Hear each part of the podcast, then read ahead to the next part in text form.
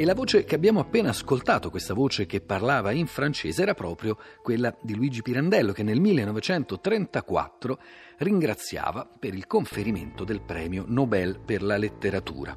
E torna questa settimana nella nostra Accademia d'Arte Grammatica Silverio Novelli, l'autore del libro Si dice, non si dice, dipende, un libro pubblicato dalla Terza. E Silverio Novelli torna oggi per risolvere un dubbio che ci è stato posto dall'ascoltatore Ciro.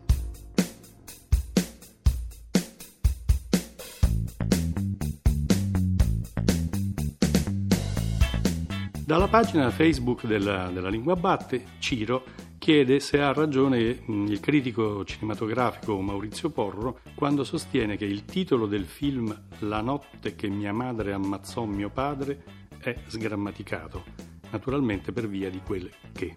Il titolo corretto, scrive Porro, avrebbe dovuto essere La notte in cui mia madre ammazzò mio padre. Allora, si può dire che Porro avrebbe avuto le sue ragioni una cinquantina d'anni fa, quando la norma assolutamente respingeva ai piani inferiori della lingua questo uso del che cosiddetto indeclinato, cioè il che pronome relativo che si presenta come invariante al posto della forma flessa in cui, esprimendo mm, sia il nesso relativo appunto e sia la funzione di congiunzione subordinante temporale non so, la penna che ti scrivo fa gli sbaffi, è un tipo che è meglio non fidarsi, il ristorante che ci sono stato ieri. In altri casi invece si presenta proprio come congiunzione tuttofare, appunto polivalente. Vieni che non facciamo in tempo, parlava che sembrava un libro stampato, canta che ti passa, la più famosa, eccetera, eccetera.